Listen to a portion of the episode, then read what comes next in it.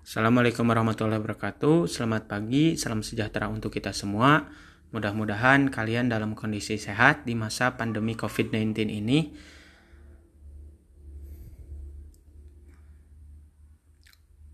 Perkenalkan, nama gue Arbi Robiansah. Gue asal dari Garut.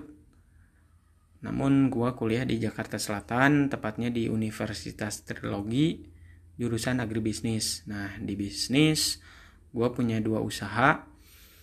E, pertama yaitu di aplikasi digital yaitu tentang market flash pakan konsentrat.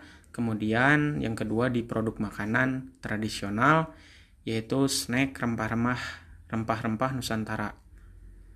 E, mungkin itu saja dari gue mudah-mudahan e, eh, gue selagi bangun podcast ini bisa sharing bisnis bersama kalian semua. Terima kasih.